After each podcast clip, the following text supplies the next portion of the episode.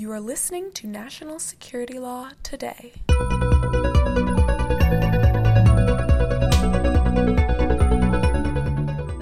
Welcome to National Security Law Today, the podcast from the American Bar Association Standing Committee on Law and National Security.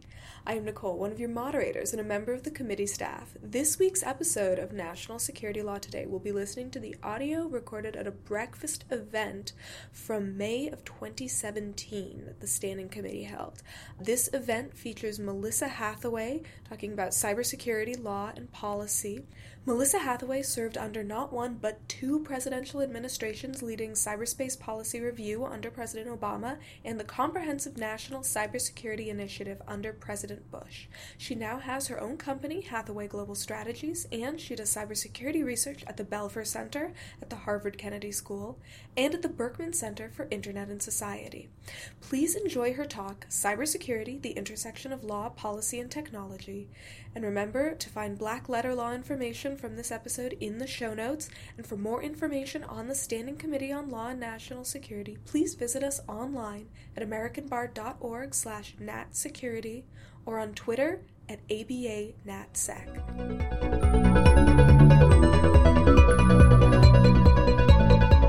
Let me just say that it's a distinct pleasure to have Melissa here. Um, Melissa's been here before, and as you know, uh, she's currently at the Kennedy School uh, for the Belfer Center for Science and International Affairs, and she's participating in one of the Minerva projects that's looking at technology security and conflict in the cyber age.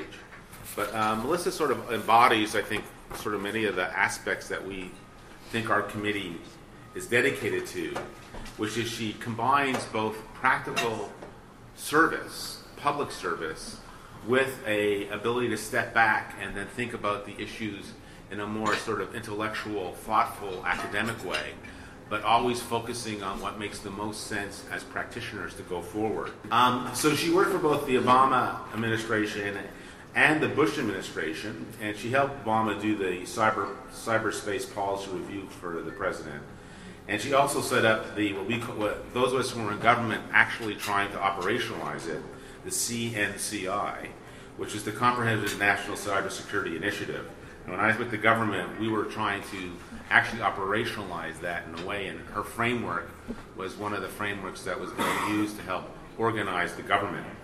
Uh, since then, she's um, started Hathaway Global Strategies, but she has put together something that is being used around the world, which is the United States.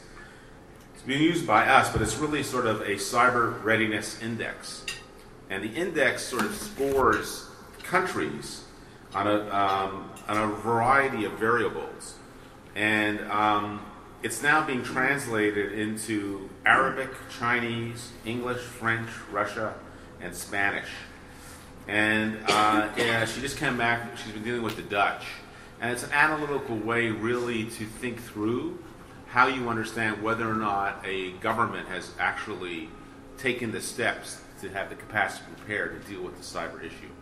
So, with that, um, I'm going to ask her to come to the podium. But I, in all true sort of uh, candor, I work with Melissa on a variety of things in the Minerva, and uh, it's just a pleasure to have a colleague that has this level of um, sort of commitment and depthness to this issue. So, with that, Melissa, please come to the stand and enlighten us. Thank you. Good morning, everybody. Uh, thank you so much for coming out for breakfast this morning. I, I'm honored that actually everybody wants to hear me talk this morning. Um, I'm not going to talk about the Cyber Readiness Index, but uh, it is, uh, I've done eight country profiles, and it's the only methodology available in all six human languages. I just finished doing a profile on the Netherlands, and um, hoping to do a profile on China here this summer. Um, and the like. But uh, when I was starting to, Harvey and I had dinner two weeks ago, and um, I was, we was, what, what should I talk about here, you know, at the um, podium this morning? And we talked a little bit about um, what was going on in the vulnerability equities process. We talked a little bit about um, with WannaCry and, you know, all of the different things that are happening to our industry. Um, talked about the threat and how it's growing. Talked about the executive order. Um, and I am happy to talk about that if anybody wants to hear my opinion on the executive order, and I published my analysis of it. But I, I, I thought, um, well, I was in Europe two weeks ago, was when WannaCry hit. and um, and so I, I want to talk this morning a little bit about the vulnerability equities process, or what I think is responsible disclosure. And within that, I also want to talk about product liability. So I have two themes this morning. And I think that this community needs to really start helping us think through the challenges of both. Of how are we going to get to responsible disclosure of when our intelligence community sits and knows about a vulnerability that's core to our economy. And then, second, when our economy is threaded with poor product in its very core, and we don't have product liability for that bad product in the market. So, first, the vulnerability equities process, VEP of what you know it, actually came about in the Comprehensive National Cybersecurity Initiative that I led for President Bush in 2008. We had a principal component of that CNCI was that offense had to inform defense, and that we in the intelligence community and we in the Department of Defense knew an awful lot about what were the problems that our defensive posture needed to actually fix. We had it from um, there was four real attack vectors. There was an insider threat, um, of which we really knew we had a problem in counterintelligence and that we had to actually support. Second, there was the um, proximity threat of how as we're starting to move more and more into Wi-Fi networks, and those are exploitable, um, and that we don't really have the defensive posture. How do we start to think about that? Third, coming over and through the internet. Um, and how are we going to actually defend ourselves better um, uh, coming over and through the internet? And then, fourth, from supply chain. The CNCI was all about how we could take what the intelligence community and the Defense Department knew about what we were doing to others and how could we actually shore up our own defensive posture. And as you know, we funded 17 different initiatives. It was well over $17 billion and um, it was one of the largest um, uh, new initiatives under President Bush that was carried through on President Obama. Part of that, though, um, was the beginning of the vulnerability equities process. The vulnerability equities process was well, when the intelligence community does and sits on a zero day, and we know that there's a problem, at what is the point and process by which we're going to actually inform rest of government and then rest of industry?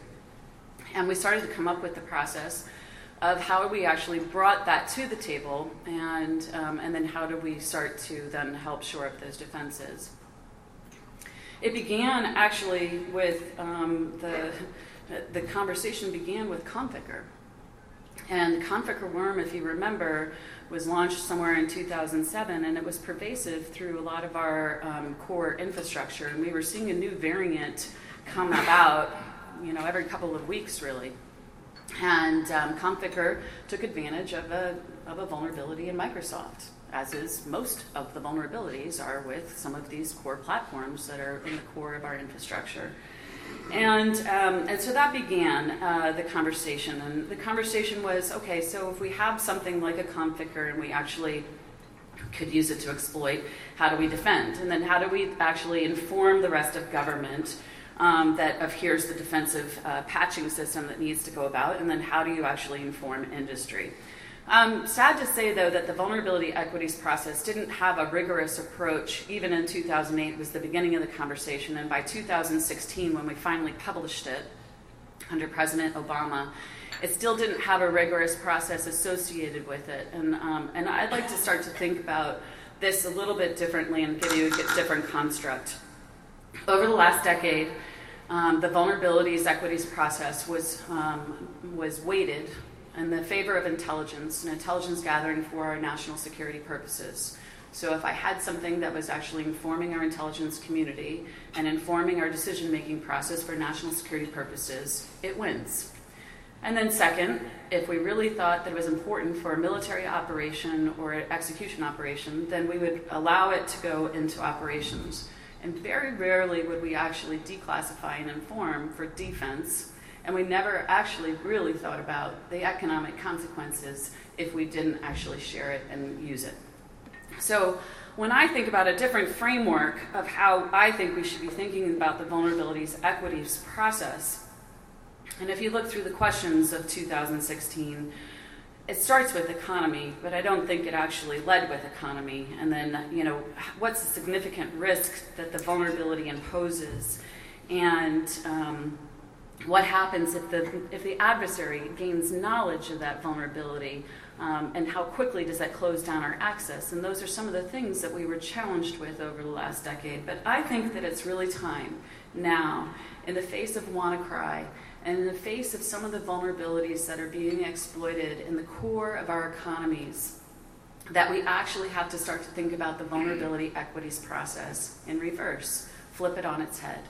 And that we really have to start to look at to what extent is this vulnerability in the core of our economy? How about let's just choose in the Section 9 companies that were part of what we think are the top 50 companies that represent more than 2% of our GDP.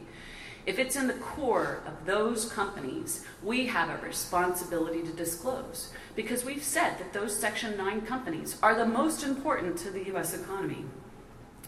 And we should start to think about if it's pervasive in our electric, in our telecommunications, in our financial systems, are we going to disclose in order to ensure that the economic survivability of the country, the health of our GDP, and the free flow of goods, services, data, and capital across borders continues. We should start with the economy. And then we should move backwards into the defensive posture of the country. Because if somebody, some country, can hold one of those vulnerabilities at risk, like a WannaCry virus, a vulnerability within the Microsoft operating system that was encrypted so that I couldn't take care of public safety and public health, but what happens if I were to use that and I were to destroy that? I could have actually weaponized it and just taken all of those IT infrastructures offline in all of those different hospitals. We should be thinking about the defense second, economy first, defense second, second, which is public safety, which is public security, which is the core operation and survivability of our infrastructures and those companies that enable our infrastructures and our way of life. And if we know that there's a vulnerability that's core and all of them pervasive within an entire sector or within across our community, then we have a responsibility to disclose. And then third should be our operational environment of use in the operational environment, and fourth should be intel. Now I know that's heresy in this community and the national security system that we have all grown up with. And we're making a trade right now about national security, finding terrorists versus the economic and public safety well being of our countries. But it's been too long that the vulnerability disclosure process has been weighted in one direction vice the other. And we must, at this point, start to flip it on its head because there's too much at risk. Let me just give you a few examples. We have the WannaCry virus that actually did affect some of the systems in the United States of America. And they were encrypted. And not one person who's paid ransom has had those systems unencrypted. So these remain encrypted. Could have been destroyed. We're seeing vulnerabilities being exploited in Saudi Arabia right now by Iran, taking down core infrastructures, transportation systems, uh, telecommunication systems, we are seeing distributed denial of service attacks and, and the like being done against our core infrastructures. We had one here in the United States that was against security cameras in New York that brought whole business uh, off, offline. Um, and I see this as a growing trend that we're going to see more and more distributed denial of service knocking off businesses, more and more encrypted uh, viruses uh, attacking our IT systems, and more and more weapons being used against our core infrastructure. And we have to do something about it. So, from the government side, I think that we need a more responsible disclosure process. And I think that it needs to be rigorous, and I think that it needs to be um, uh, actually maybe similar, and I know this might also be um, naive, but maybe we should think about it as like CFIUS, the Committee of Foreign Investment in the United States. And we actually have the Treasury Department be the chair and the ombudsman, not the National Security Agency. And we think through all of the equities that are at stake for the United States of America, not some of the equities that are at stake for the United States of America. And we bring it as a rigorous process. And when we're going to actually then make sure that we have the economy and the defense of the country first, that all of the important decision makers were at the table. Part B, though, is, is that we have grown up in the last 25 years with an information technology environment where we have accepted field it fast and fix it later, Patch Tuesday. And I'm picking on Microsoft, but I could pick on any one of the ICT providers, that they all have been given a bye and they're fielding poorly engineered products into the core of all of our businesses. And they're fixing it later. Now that we're at the, we're experiencing this from the companies that actually have uh, come to replace these technologies every two to three years, and they know that they're fielding them with anywhere from 10,000 to 400,000 vulnerabilities that they're going to replace and fix over Monday, Tuesday, Wednesday, Thursday. Can we afford to do that anymore as we're moving into the Internet of Things and we're having more and more things that are connecting to the Internet and more and more bad product that can be harnessed with some simple virus of challenging the admin code word that's been hard coded into it so they can field it fast and fix it later? I don't think so. And so that's going to require us to start to think about product liability and stop giving the information communications technology industry broadly a bye. Now, what's at the forces at stake here? We have two very healthy markets. The information communications technology market is currently worth in 2017 $3.5 trillion. That's a lot, right? So I'm going to field it fast and fix it later. And we have another market that's growing rapidly um, the cybersecurity product market that's fixing and layering some layer of security on top of bad product and market, and that's about 400 billion. So you have two market forces that are going to going to fight us pretty rigorously um, because they don't want one to be fixed because fixing the one will likely eliminate or at least reduce significantly their market share in CAGR over the next X number of years. But we have to do it because if you're starting to look at what's happening in the Internet of Things, and as we're starting to make smart cities and smart grids and smart transportation systems and smart agriculture and smart everything, well, it's really dumb, actually. It's really dumb. And there's vulnerabilities being pervasive through each and every one of those. So it's going to be soon that a 12 year old can actually bring down Bank of America, and a 12 year old could bring down P&G here um, and Washington Gas because we've fielded all of the core of our infrastructure with bad products and we're going to fix it later. And so when I start to think about this as a twofold thing, now I don't have the answer about product liability and how we'd go about it, but we've done this in the past. We've done it for things that uh, affect public safety. It goes all the way back to Upton Sinclair and food, and we've had it for food and drug, we go through rigorous testing. We've done it for electricity, we've done it for cars, we've done it for just about everything else that's become a public good. Now, most of us don't like to agree that the internet and all these ICTs have become a public good, but they are really because they're pervasive through our society. So we need to now start to think about what is the underwriter's lab, what is the consumer reports, what is the product liability, and how are we going to do it there's one case that I think is going to really put it on um, warp speed, and that's St. Jude Medical um, and uh, the medical devices. Now, if you're not familiar with this, I would encourage you to look at it. This is another, we're going to, never really thought about cybersecurity and um, how we're going to update, but St. Jude Medical is the number one provider for um, pacemakers. I have a heart problem, so this is very personal to me.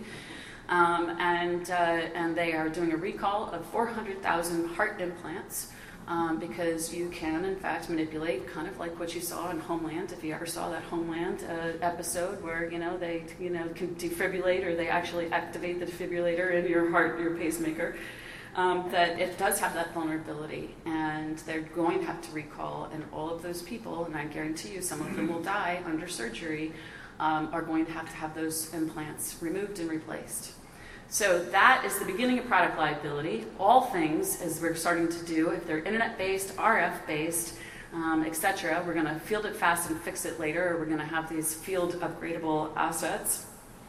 And in your person, in your house, in your transportation system, and in your country's core infrastructures, we're going to have to start to think through this in a responsible way First, on the government side, vulnerability equities process, because we're sitting on a lot of things that really ought to actually be released for the greater good of our economy, the defense of the nation, and our operational posture. And then, second, we have to fix the problem now because the problem's getting much worse, and that's going to require product liability and all the brilliance in this room to help us think through that from a national security perspective because it is our national security crisis on the horizon. Thank you very much. Great. Is our tradition, Melissa said she'll stay and take a couple questions. So, does anyone have uh, questions, Suzanne? we all know Suzanne Spalding just stepped down from the government, where she was involved in cyber-related protection issues. Um, so Melissa, thank you. That was terrific. And um, not surprisingly, I, like you and a lot of folks in this room, have been thinking a lot, particularly in the wake of WannaCry, about the vulnerability review process um, and the you know thinking around the government's exploitation of vulnerabilities that it discovers. And um, and I I think I, I like your your suggestion of reversing the presumptions and the priorities as we go through those conversations within government. Um, I wonder too about some other things that we might put in place. Um, for example, uh, you know, should we, should there be a, kind of a uh, default shelf life? Uh, should there be a, a, a, you know, fairly short window within which at least there ought to be an automatic review and the presumption is that you no longer use that, you, the assumption will be that it's, it's, it's, it's only a matter of time before it gets into the wild and is discovered by someone else. And so you don't wait for that moment.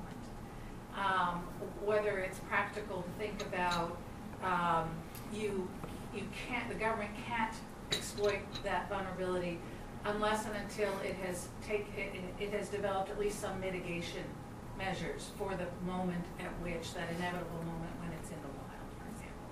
Um, and I wonder if you've got some thoughts on some of those kinds. I think the shelf life is important, and let's. I'll take the WannaCry virus again. Um, so uh, we lost that. It was stolen. The United States government, that was part of the cache of exploits that was stolen from um, our intelligence community. And so you think of this as shadow brokers, which is the other guys, and us as the equation group. And, um, and, uh, and um, so this was stolen, and we, uh, the United States government did work on a patch with Microsoft, and, the, and that was available around, let's just say, Ides of March, March 15th, right? And I think that, that, that was the day it was released. Um, the problem is, is nobody knew that it was released.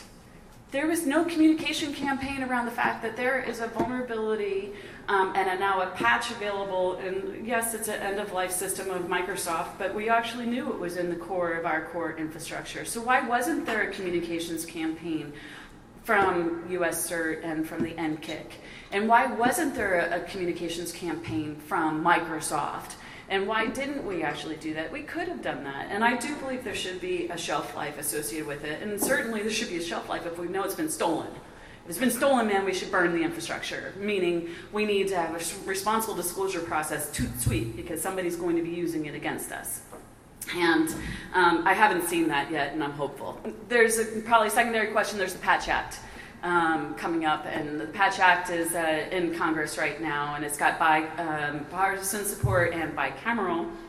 Um, so you're going to see this piece of legislation might go through, but the government, our government right now, and the executive branch isn't very happy with it because it does open up the aperture of formalizing the process and bringing non-traditional people into the vulnerability equities process. I actually think the Patch Act, you know, I'm sure will go through some revisions, but the fact that it has Treasury and Commerce and Department of Homeland Security sitting at the table, I think is important, not just to have just the intelligence community at the table. Thank you for your question. Um, Paul. So, uh, uh, so I, I, I, have lots of questions about the product liability, but I'll save those for some other time. Uh, and ask again about the vulnerability process. Um, I'm with you completely uh, except for one piece of it, which is has been explained to me a couple of times by people in the in the business in, in NSA. If they have to give up their vulnerabilities, they're going to stop looking, right? I mean, NSA is in the business of finding vulnerabilities for mostly offensive purposes of intelligence and then operationalizing down into DoD maybe. Um, it, I mean, certainly if they had to give up 100% of them, they would say, yeah, it's not our job to be QA, QC for, for Microsoft. It's, uh, maybe it's Commerce's, uh, maybe it's Microsoft's, which is the other piece of the thing. So, um, so I guess my question to you is, um, you know, what is your expectation of the extent to which, in a revised equities process of the sort that you described, uh, the uh, uh, vulnerability hunters uh, will uh, continue uh, the aggressive hunting that they are that they're currently engaged in. I guess my expectation is they might slow down a bit, and that might not be a good thing in the end. So I, I don't know. So, I think that um, we wouldn't slow down. It just requires a different set of intelligence tradecraft, and that you need to be thinking more holistically of all of the different types of intelligence capabilities we have, and that we've become overly reliant on SIGINT, and that perhaps if we're going to, you know, do what's right going forward for the economics and overall defensive posture of the nation that you're going to have to invest more in HUMINT and um, other operations in order to continue to facilitate your ability to warn um, and, and inform our decision makers about the plans and intentions and capabilities of our opponents. Well, we have representatives from the community, as you can imagine, I'm in the room. And I, I'm recognizing one right now. Um, why don't you self-identify, former Sorry, director? yeah, Michelle Van Cleave, um, no longer in the business, but I remember enough of it and wanting to say uh, that uh, a fascinating conversation, and, and I really appreciate your presentation on this. But it's tough to sit here and listen to the notion that we should we should invert the equities considerations. Um, so so. Um, immediately because uh, in, in addition to Paul's concerns of how is this going to affect NSA doing its business, I worry about the security of the nation because SIGINT has been America's great advantage in intelligence in, across the decades. And we are in a position right now, post Snowden, where NSA is, is, is just uh, in, back on its heels trying to make up for those losses. So if you were to put on top of that the notion that now is going to be the time when we start exposing these discovered vulnerabilities, I would profoundly worry about the security of the United States. So I guess the question is, how do you propose assessing the trade-off, cost to national security from, from the kind of approach that you're discussing? So I, I'm profoundly worried about our national security because we've already lost the tools and the exploits, and we're not actually using them now to shore up our economy and our defensive posture. So we need to really take a look at it's gone and how quickly are we going to actually start to work with these vendors in order to close those holes so that they can't be exploited against us. Um, I think if you start to look about the methodology um, that was uh, how the Section 9 companies were derived, that that needs to be perhaps inform our thresholds for responsible disclosure. We didn't arrive at these companies magically. You know, there was a thoughtful process about it and what they represented for public safety and for the core of our political and economic centers of how they operate and then what they represent for GDP of the United States of America. And those are just some of the criteria uh, that went into the Section 9. I think that that needs to be informing our thinking about how we actually um, start to address the vulnerabilities that could be sitting in the Section 9 companies. Do you all know what Section 9 is? It's, um, Section nine of Executive Order one three six three six. thank you. I was not going to come up with the number. Yeah, So. uh, where the president asked the Department of Homeland Security to develop a list of entities where a successful cyber attack could be expected to have catastrophic consequences. Is that this public or? No, No, it's not. So Uh, But it's, it's, but it's, it's a classified index. Uh, And, and it was highlighted again in the executive order just signed out by President Trump that the Section 9 companies um, needed to be, re- it needed to be refreshed and relooked at, which was called for in the last two years of Obama administration. Um, and so, and then the, the way that the U.S. government works with those Section 9 companies of how they should be shoring up their overall security posture is in the current exec, the newest executive order. great. The list is updated every year. Yeah. I have a question, as fate would have it. Um, how do you see the evolution of shocking? How do you see the evolution of artificial intelligence and the sense that people are putting big bets that AI is going to be able to improve the software writing? Where do you stand on that? Improve the software writing? Yeah, remove remove uh, the possibility and decrease the number of zero days. Well, I think that we have actually, I mean, MIT and even um, Mudge and his uh, nonprofit of how he's working about the underwriters lab have actually have the code check. Um, and um, if you were to sit in um, Bruce Schneier's class or um, or even uh, Jonathan Zittrain's up at Harvard, they would highlight how Windows 10 actually didn't actually pass the Mudge test um, of how many vulnerabilities were in Windows 10 that were getting ready to, it's going to be pervasive through the UK government and the United States government and the such. So I think we already have some tools available to us of doing the right thing.